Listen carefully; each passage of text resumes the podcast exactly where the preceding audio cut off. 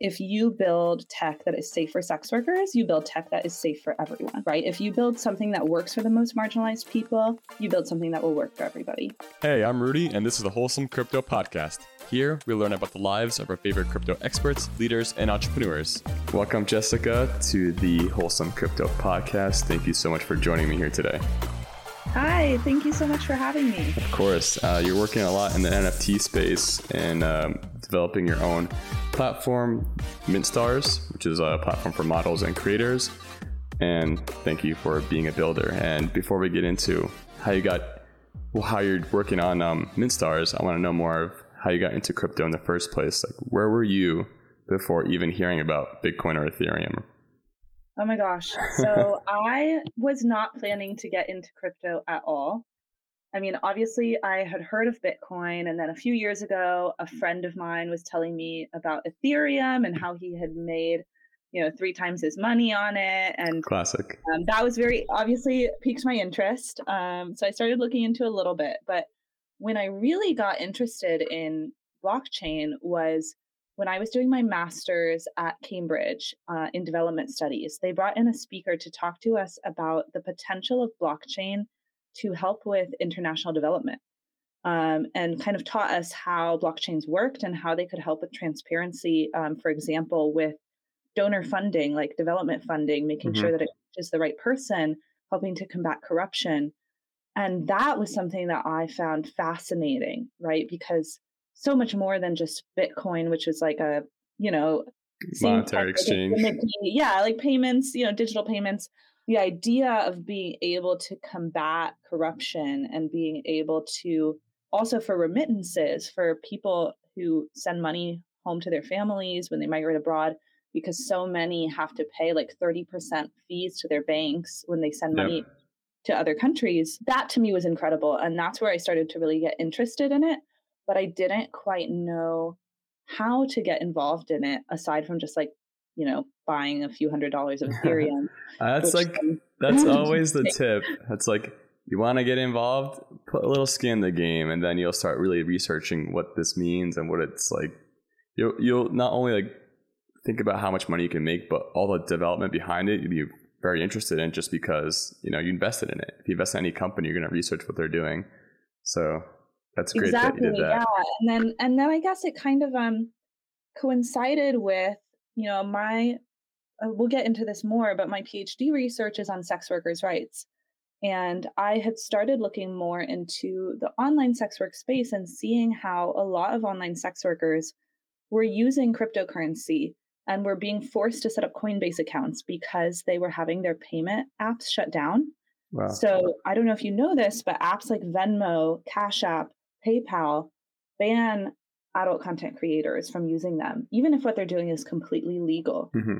And so all of these online sex workers kept having their accounts shut down to the point where the only way they could accept payments, aside from using a platform like OnlyFans, which charges 20% of their earnings, was to use cryptocurrency.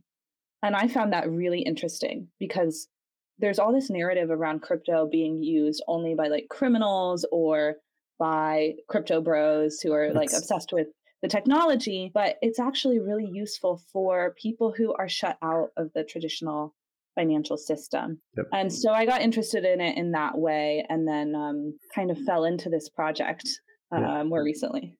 Yeah, so it, so- it sounds like as soon as like you started hearing about Ethereum or cryptocurrency in general and what it offers in a global sense and you know ownership sense of your own of your own money, things started clicking almost immediately? Like were you were you starting to connect some dots in your head like, oh, this is this is something that can change people's lives? It was, I would say, a gradual process mm-hmm. where I was, you know, I was looking at this space and I had thought about it in the context of international development. And then I was writing an article for a book on online sex work and talking about alternative payment methods.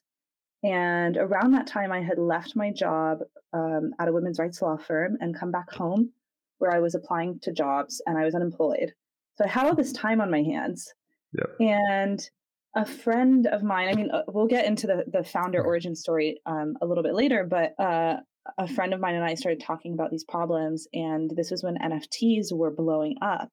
And I started reading about them and seeing how they could be used to combat a lot of the problems I was seeing to help women have greater ownership over their images and how crypto could be used to combat some of the financial discrimination that I was seeing. Wow. And that's amazing. And like during, I guess, for the people that you're uh, seeing having this issue, is it US based or like, are, or do you have any other countries in mind that are having such issues? Everywhere it affects people because, and I would say the the payment apps are predominantly hosted in the US. So mm-hmm. a lot of people outside the US can't even use those apps, right? Venmo is only in the US. Um, Cash App, there's a limited number of countries. PayPal is more global, but PayPal is one of the worst offenders. um, but the, but crypto is actually really relevant to that too, because a lot of people in developing countries are also shut out of these peer-to-peer transaction systems, right? So they can't just Venmo someone from another country. Um, they're not allowed to use those mm-hmm. platforms. Mm-hmm. And so with crypto, they're suddenly able to send money to anyone in the world without a huge fee being taken out. And it helps to address problems like inflation, right? Like yep. in Argentina, which is somewhere that I've traveled and studied, they have, you know, we, we talk about 9% inflation here and think that's crazy. The inflation there is horrible. And so people who have their savings are losing them. So if they can you know, store their money in USDC, well, that's huge. Yep.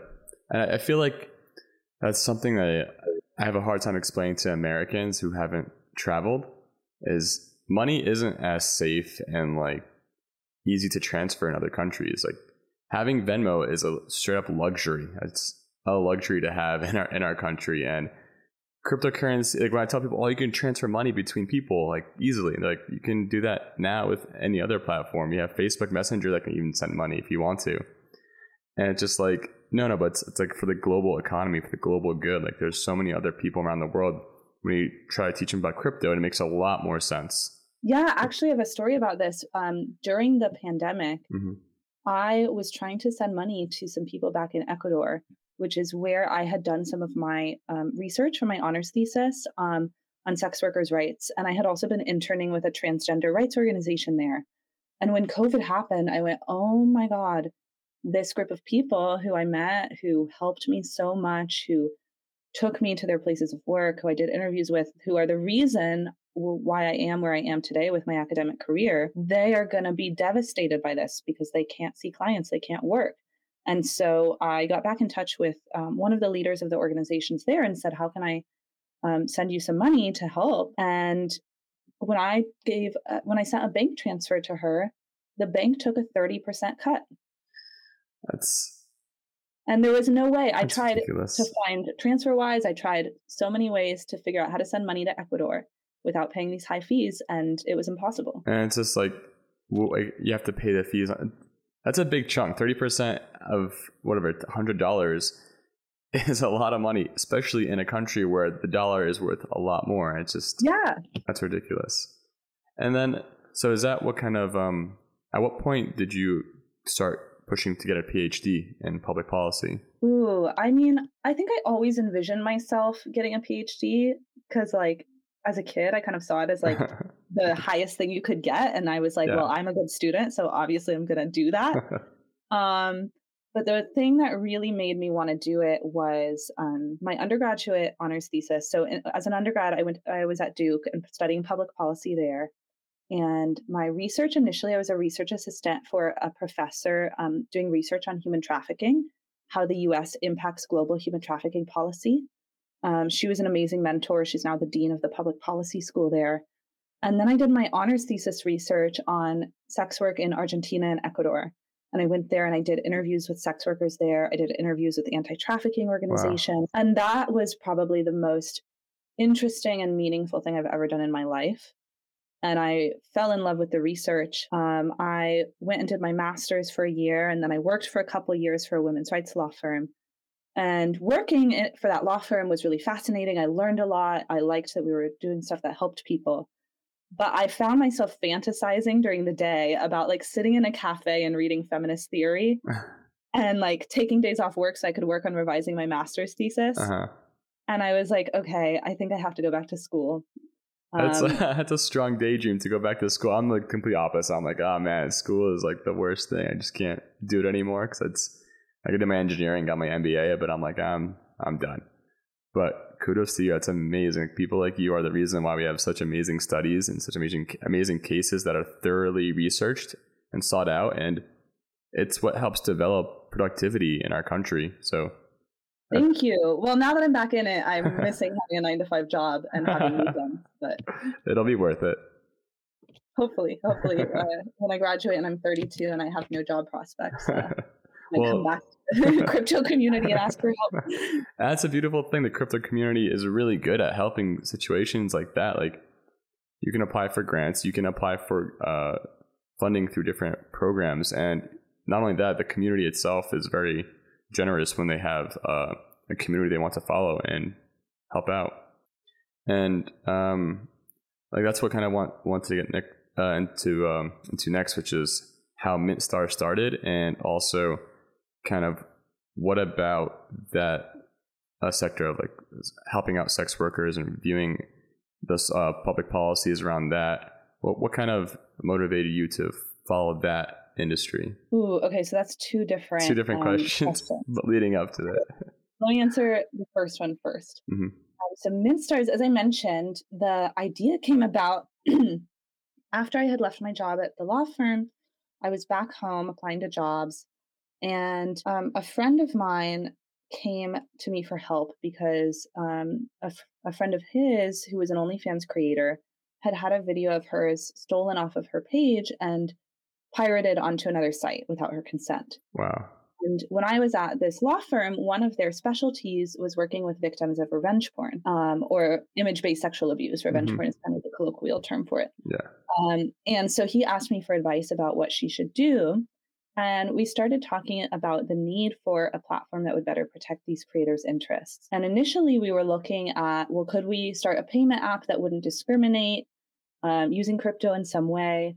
But we discovered through that, well, you still have to deal with the banks, and the banks discriminate. Yeah.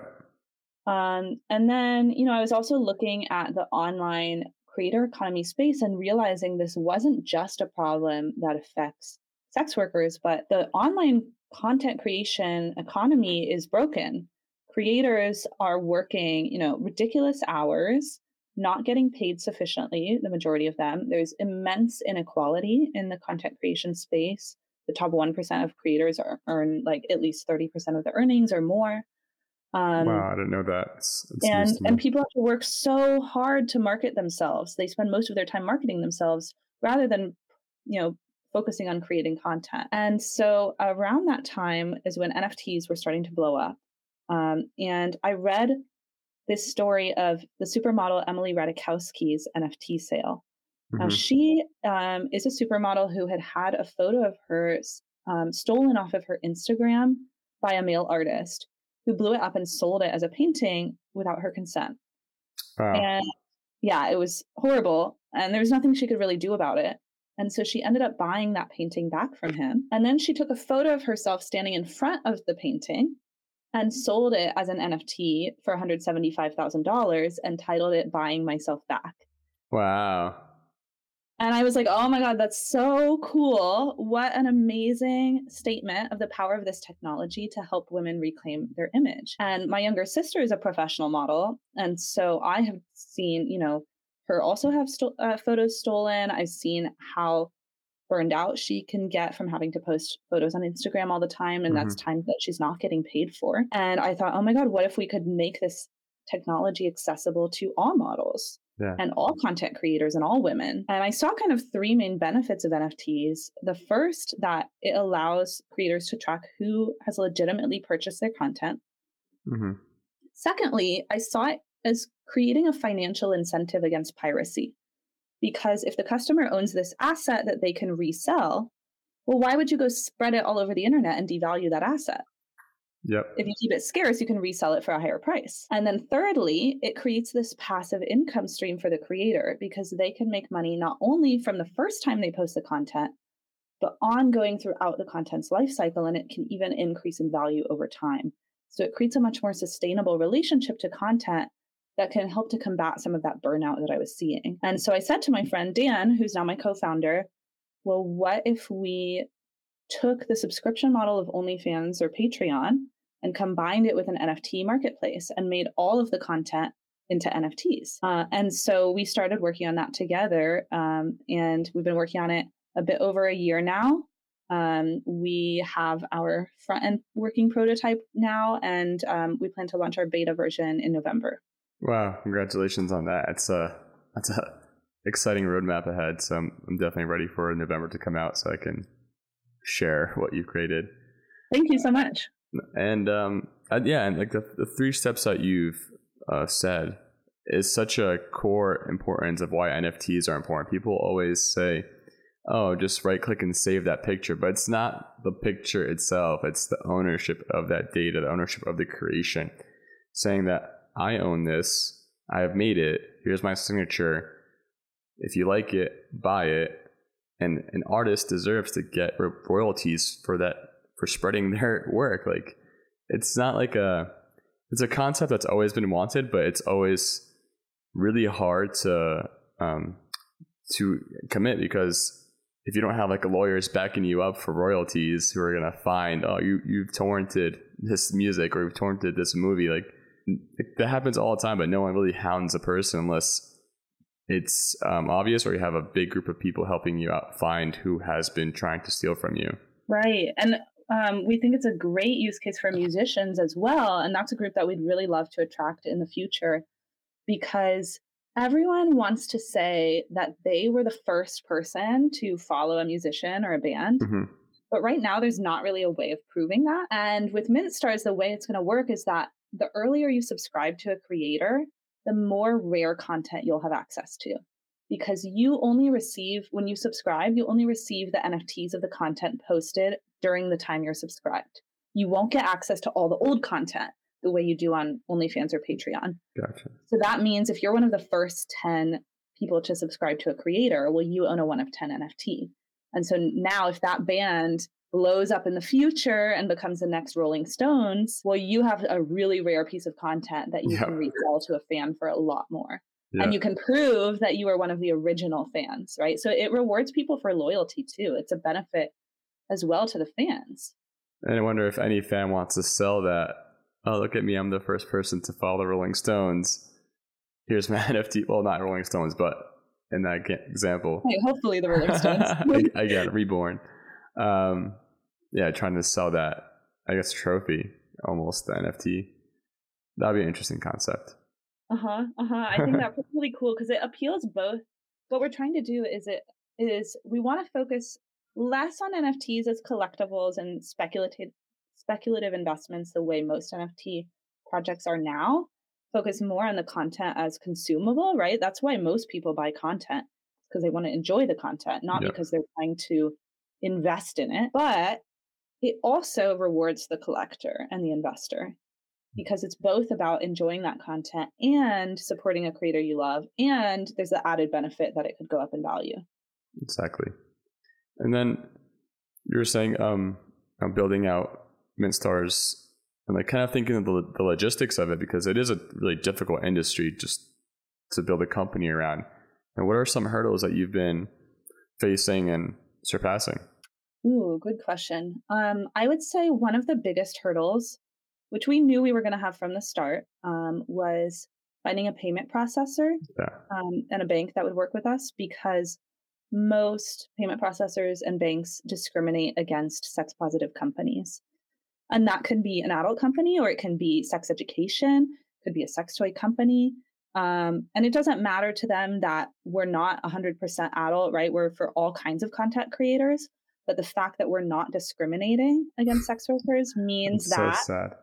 Yeah, they uh, view us as a liability. So I had a lot of conversations with payment processors um, we've finally come to a really good solution. Um, we're going to be working with um, crypto on off ramp providers because what we really wanted to prioritize, right? We didn't want to have the payments be entirely in some random token that no one's ever heard of mm-hmm. that could go up and down in value or that, you know, spikes like this and then goes to zero because the people who are doing this like this is their livelihood we can't mess with that right? We don't want a single mom who's having to take care of her kids to have to worry that all of her tokens on MintStars are going to go to zero. But uh, when you use fiat, you deal with those, you know, legacy payment processor problems and these bottlenecks.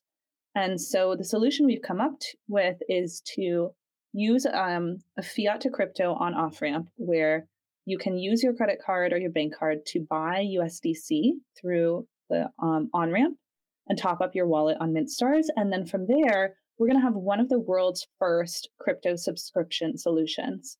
So right now, it's there's not a lot of um, subscription platforms in crypto because mm. a lot of people haven't figured out how do you do that recurring payment from a crypto wallet. Yep. And we have a solution that our tech team is building for us uh, that will enable that. That's exciting. And so, yeah. So as a customer, you don't have to worry about or think about the fact that your payments are in crypto. You can really feel like, okay, I've topped up my MintStars wallet with my credit card, and now every month eh, there's going to be a $10 payment taken out. That payment goes to the creator's wallet. We, and this is another big difference from traditional platforms. On traditional content subscription platforms, uh, oftentimes creators are only able to cash out their money like once every two weeks or once they meet a certain minimum threshold. Yeah, I saw that on Patreon. And that's a that's a big pain, right, for people who really need this money because they're dependent on it. On MintStars, the creators will own their wallet. They're going to be non-custodial wallets that are in platform. So you don't have to set up a MetaMask. You just use an email and password to set up your wallet, but then that money is yours. We can't touch it. You can cash it out anytime you want. What a like a funny like thing that we're discovering now is like, oh, owning your own money is such a like miraculous thought, almost unheard of. It's like, oh wow, like it's such a common thing that we should have been in existence for a long time. Mean, that's why people love cash so much because it's the only way to say, this is my money, I own it. There's no one that can take it from me. In the banks, you can't do that because they can take it from you if they really need to. And crypto has re enabled us to digitally own our own money. And I'm glad that you're offering that to people and giving them a new way to receive income and, yeah, hold it and use it as they need whenever they need it because they mm-hmm. earned it. Yeah. And I mean, sadly, there's a lot of fear, justifiable fear around crypto because of all the scams that exist. Mm-hmm. Um, and because so many like exchanges have gone bust and lost people's money. And so I think we really have to prove ourselves and earn people's trust and show them like this money really is yours yep. and you really can cash it out to your bank and you you really won't be shut down because yeah. because the bank has no way of knowing where those funds came from right all the bank sees is its crypto purchase yeah and i guess another question is um how has educating like sex workers who might have never seen uh cryptocurrencies ever heard of it like how, how's that education process going for you well i would say um sex workers as a group are actually probably more informed about crypto than most groups of creators hmm. um, because of that necessity right a lot of them have had to learn how to use it in order to just earn a living. Um, but there's a lot of definitely skepticism and um, frustration with uh, crypto, the crypto community among sex workers for a very good reason, which is that there have been a lot of kind of um, crypto bros that will come in and like on Twitter, for example, maybe a, a sex worker will post about a problem that she's having or he's having uh, with payments or something like that. And a crypto bro will be in the comments, well, like, if you just used crypto, it would solve all your problems. and they're like, well, no, it actually wouldn't solve all my problems because there's still the problems with the banks and there's still the problems that like my client bob the builder is not going to pay me in bitcoin yeah. and there's still problems with stigma and it's a public policy problem so we really want to not try and claim that crypto is going to solve all your problems but it's a shame that it has gotten that reputation because there are really legitimate ways that the technology can be useful to marginalized creators. And so we want to take those benefits without being kind of technology first, right? We're not doing this because we love crypto. We're doing it because we want to solve this problem that we've seen and we think crypto provides a solution. That's an amazing way to do your business too, because it is exactly that. You're solving the real problem of having ownership for sex workers and for any other um, creators online to own their funds, have their earnings, and technology that happens to solve that is some blockchain technology. And that's, that's yeah, great. Uh-huh. And I also want to emphasize that MintStars is not only for sex workers. Mm-hmm. we are building around sex workers' needs first because we believe if you build, and this is something that um, a sex worker activist who I really admire, Danielle Blunt, has said. Um, if you build tech that is safe for sex workers, you build tech that is safe for everyone, right? If you build something that works for the most marginalized people, you build something that will work for everybody. Uh, and so we're also targeting a lot of other groups of creators who we think can benefit from this. So professional models is one. Um, like I mentioned, my sister is um, a model, and I really see a lot of ways that this can benefit them. There's really no platform that they can use right now to monetize their social media followings. Mm-hmm. Um, and their images are often used kind of without their permission. Um, but also fitness influencers, yogis, dancers, athletes, people, really people who make money off their bodies and their images. And a lot of those groups of people are not yet very informed about crypto, don't know very much about NFTs. When you talk to them about NFTs, they go, "Oh, well, that's like those monkey pics, right?" Yeah. and and that's a big frustration that I have in the NFT space. That everyone is thinking about NFTs as these PFPs and collectibles and these generative NFT projects, and no one, well, not no one. There's there's definitely some innovators, yeah. but not very many people are really thinking about new ways to use the technology that actually solve problems rather than but so much of it right now is just trying to make money. I know, and that's that's like a pet peeve of mine. It's just like it's always after how can I make the most dollar value out of this NFT and everyone's like, oh, if you it's a blue chip NFT, definitely buy it now because it's going to be worth 30 ETH one day. I'm like, that's that's all you got. It's going to be worth thirty ETH. Like that's that's the bet. Like I, money is great and all, but I, I need something that's more contributive to the actual build of the technology of Ethereum or blockchain, and providing actual use cases where someone like me who needs it for like voting, like I would love to vote through crypto for like for politic for politics or even just have a way to have my health record on there. Like those are the companies I really want to support. Like let me have my own data and privacy and let me share it as I need versus give me a cool PFP that generates 100 ETH because Jimmy Fallon bought it. I'm like, oh, that's not. Hey, maybe that's one of the ways we get Republicans and Democrats to come together on voting rights. I hope. I mean, I don't know. There's, there's always corruption. Somebody, if you with like crypto, it's hard. It's hard and hard to get corruption. So who knows? Yeah, I mean, I was I was also working in Congress this summer, and there's a an immense presence of the crypto lobby there. Really, and it's really really interesting to me. Um, like I attended a brief that Coinbase had uh, on Capitol Hill to brief congressional staffers about blockchain, and it was actually really well done. Um, I, I think a cool thing about the industry is that it hasn't yet become a partisan issue. Mm-hmm. And so there's a lot of excitement around the potential for innovation, but at the same time, uh, calls to really better regulate the space because of the amount of scams out there and the amount of um, people being taken taken advantage of. Yeah, and that's like one thing I love about large exchanges like Coinbase and Gemini. Like I am a very much you know not your key is not your wallet type person. Like you know buy it from Coinbase, move it out to your hardware wallet immediately. But companies like Coinbase are able to, you know, stand up to Congress and have the power to say, bring this into our system, bring this into our economy. It's it's healthy for us. They're the ones like, especially and the people, of course, but they're a, a good voice to have fighting for crypto. And yeah, so that's that's a great thing that you saw that and that's actually being worked on. Uh, I think the thing I would say about more centralized platforms like Coinbase, because they get a lot of flack, yeah. And sometimes, often for good reason. But they have been adopted by far more people than any other crypto platform. And there's a reason for that, right? So I love the ideals of decentralization and ownership and DAOs. I mean, yeah. I think I'm a socialist and I think DAOs could be like a step towards, you know, worker owned uh, collectives, but we're not there yet. No we have to go gradually. We have to introduce people to the technology in a way that's familiar to them. And if they go onto your website and the first thing they see is like, we are a deflationary DAO, and this is our tokenomic model, and we use a um, you know decentralized protocol that um, pays our users out in this token that you've never heard of and burns, you know, our burn rate yeah. is 5%. Well, they're going to be like, I don't know what the heck you're talking about. And this sounds unsafe and I don't understand it. I really understand it sometimes too. So it makes sense why people don't get it.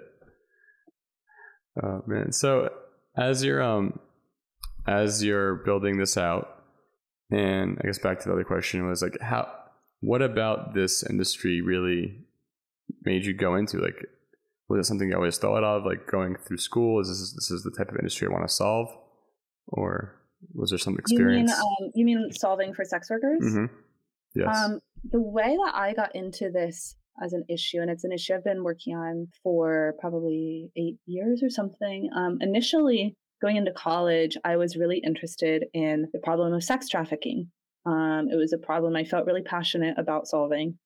And I had this kind of naive view that, okay, well, all of the sex industry is exploitative and is violent towards women and fuels sex trafficking. And I ended up through a few experiences. One was there was um, a girl in my class, my freshman year at Duke, who um, became a porn actress and I saw what she went through, and I also saw how she was using it to pay her um, tuition. And that kind of wow. started challenging some of my views. Um, and then I took a class on sex work um, my sophomore year at Duke, which treated it as a labor rights issue and also exposed, or we discussed a lot of the ways in which the anti trafficking movement had inadvertently harmed sex workers and some of the people in this industry.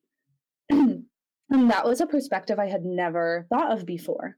But really, I, what I learned, what I discovered was okay, if you want to solve exploitation in this industry, well, you have to give people rights as workers, you have to give them bargaining power. And if you believe like that the industry should be eliminated and you should be helping people get out, well, what do most people need to get out of the industry if that's what they want? They need money. Yeah. And so if you're going through and banning and um, cracking down with police on on this industry, you end up just driving it further underground, and you end up making the people in the industry poorer, which makes it harder for them to get out. Yeah. And I was really interested in the feminist debates around that issue. Became really passionate about it because it was something I felt a lot of people didn't know about, and that's how my research in, into the area started. Are there any countries like doing it right or as close to right as possible? Yeah, the country that is kind of held up by sex worker activists as the standard is New Zealand, which has full decriminalization of sex work. So oh, that means that. that. yeah, that means that um the well, okay, now I'm conflating different kinds of sex work because there are there are many different kinds of sex work, right? Okay. There's prostitution or full service sex work, and which is what I was studying for my thesis. Then there's online sex work like OnlyFans or porn or um, you know, that which is legal in the US. Uh, then there's stripping, right? There's all kinds of stuff. So let's not conflate them all. But for prostitution, full decriminalization is considered kind of the best policy among sex worker activists. And that means that buying and selling sex are not criminalized. It means it's treated basically like any other form of work, like self employment, or if you're working for um, a venue, then it's similar to working for like a nightclub or something like that. And that has been found um, by many studies to be the best way of the best policy for reducing violence in the industry and making sex workers feel safer um, and it's been endorsed by medical journal The Lancet, by Human Rights Watch, by Amnesty International. Remains very controversial, and there will be feminists who come after me for saying this. Um, but I'm interested in having dialogue with them. And then, and then uh, for the online space, it's a different question. Yeah. But, um, with the online space, it's legal, but unfortunately, there's all these other barriers like the payment processor issue that um, continue to make it kind of push to the fringes of the internet. I often say sex workers are ghettoized from the internet. Um, it's like online redlining. Mm-hmm. And then there's obviously social stigma, which we're trying to combat. That's going to be a tough one for a long time, I feel like. The social stigma behind it is like centuries of damage. Um, but yeah, so I mean, it's amazing you're doing all that. And doing all the research to understand better from not just what's wrong, but also what is good and what can be implemented.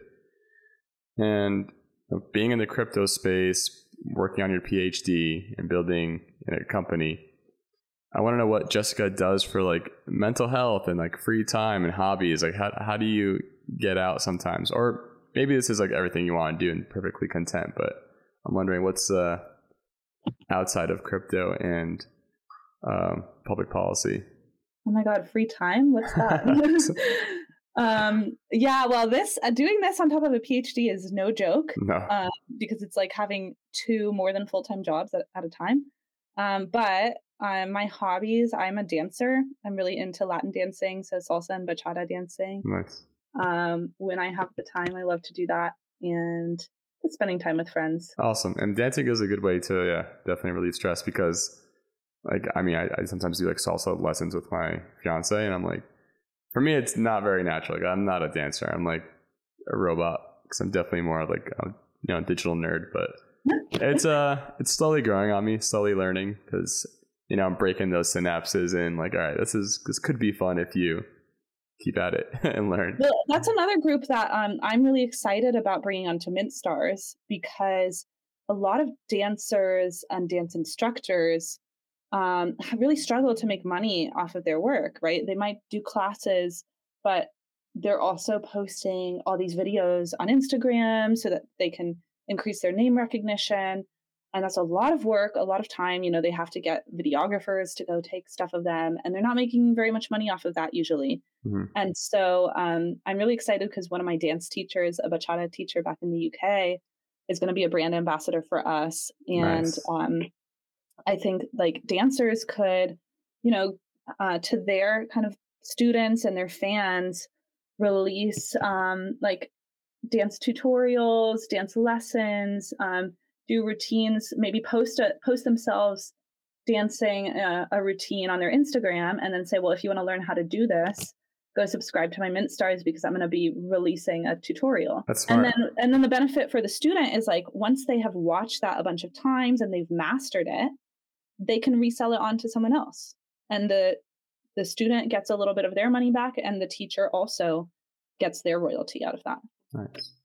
Yeah, it's good because yeah, it also promotes sharing because once you're done with that lesson, you can just say, "This is yeah." You can move on to the next lesson, next lesson two, and then you can try to pass off lesson one. That's good.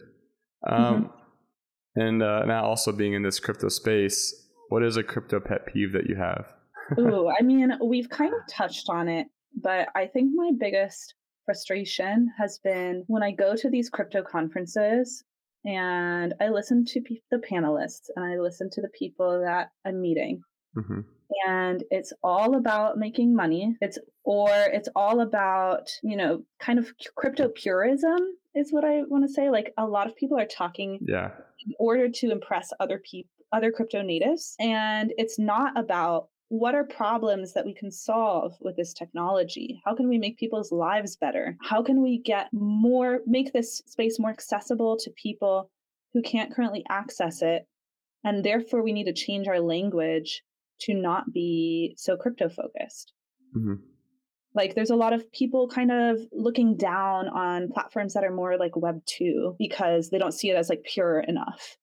But if you want to help a lot of people, you need to meet them where they're at. Yeah. And you need to meet them with something they can understand. And then you can kind of gradually bring them towards your ideals. I mean, but but something that I love that gives me a lot of hope on the other hand is there are people in the space who are focused on how do we give people more ownership over things in web3 right they're focused on these ideals right like creating DAOs that do share ownership that share profits that reward people for the work they put in that allow everyone to vote. That is a really wonderful ideal. And I love that there are people kind of trailblazing in that way, even if they haven't quite figured it out yet. Gotcha. Yeah. And that brings up um, another questions. How can people help out MintStars as it's, you know, before their launch in hopefully in November? What can people do to help contribute to the development of MintStars? Thank you for asking that. Um, well, the first thing would be go and sign up for our waitlist, uh, mintstars.com. Um, you can sign up as a creator or a fan. Um, and that will make you the first to be informed when we launch. Um, it also helps us to have more people on our on our list because it means that once we launch, there will be actually interesting content on the platform, and there will be people willing to buy that content. So if we want to help our creators, we have to make sure we have a really big fan base who's yeah. really excited and going to support them. Um, the second thing I would say, um, follow us on social media. Our at is at Mintstars Real on Twitter, Instagram, TikTok. Um, you can join our Discord um, and really like just amplifying the things we say. Like if you retweet us, if you post about why you're excited, that is a huge help to us. And then um, we also will be hiring soon. Um, so if you're a blockchain developer or if you're a marketer and you have experience with platform economies or you're a really good community manager, get in touch with us um, because we'll be also hiring good people soon. Awesome. And yeah, and so those people who are always looking for jobs in crypto, this is your chance to get into it because yes. well there have been so many layoffs recently so um, it's a good time to hire at least um, so to end it all off i would love to know what is uh, your favorite wholesome crypto moment okay this is tough um, i think that one of my favorite things um, has been, you know, I often feel kind of like an imposter in some of these crypto spaces mm-hmm. because I didn't come into this as someone who was really into crypto. Um, I didn't come into it as a business person or a software developer. I just came into it with knowing a lot about this problem and this group of people I wanted to solve for. Um, but then when you meet people who are like really excited about what you're doing, it's fantastic.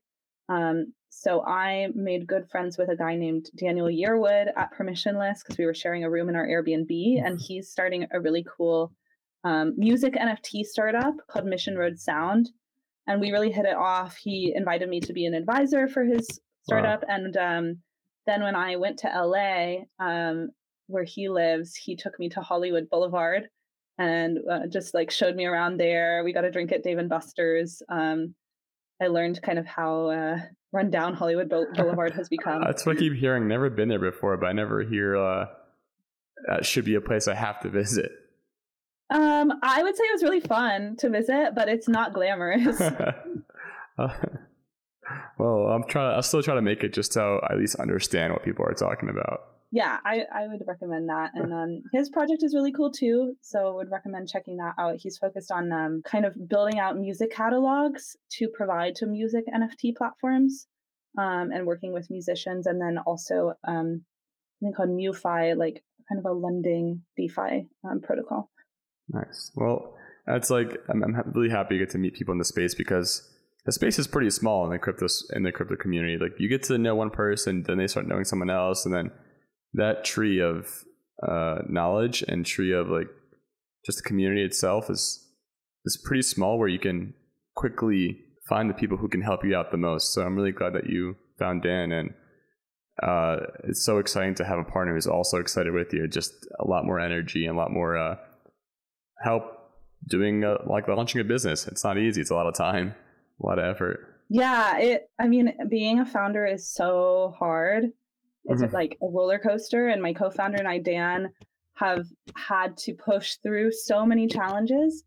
But so that just makes me so grateful for the people along the way who have been excited about what we're doing and encouraged us because that is what keeps us going. I'm excited, Jessica. Thank you so much for. Uh... Thank you, Rudy. I'm so grateful that you invited me to join you. Of course. It's uh, Jessica Van Meir, everybody. Thank you so much again for joining me. I'm super excited for MintStars. I'm appreciative for your work because it is needed and it definitely helps open up eyes for other people who are, you know, just never knew this was a problem. And yeah, I can't wait to keep sharing what you're working on. Thank you so much. Thank you. See you, everyone. Bye.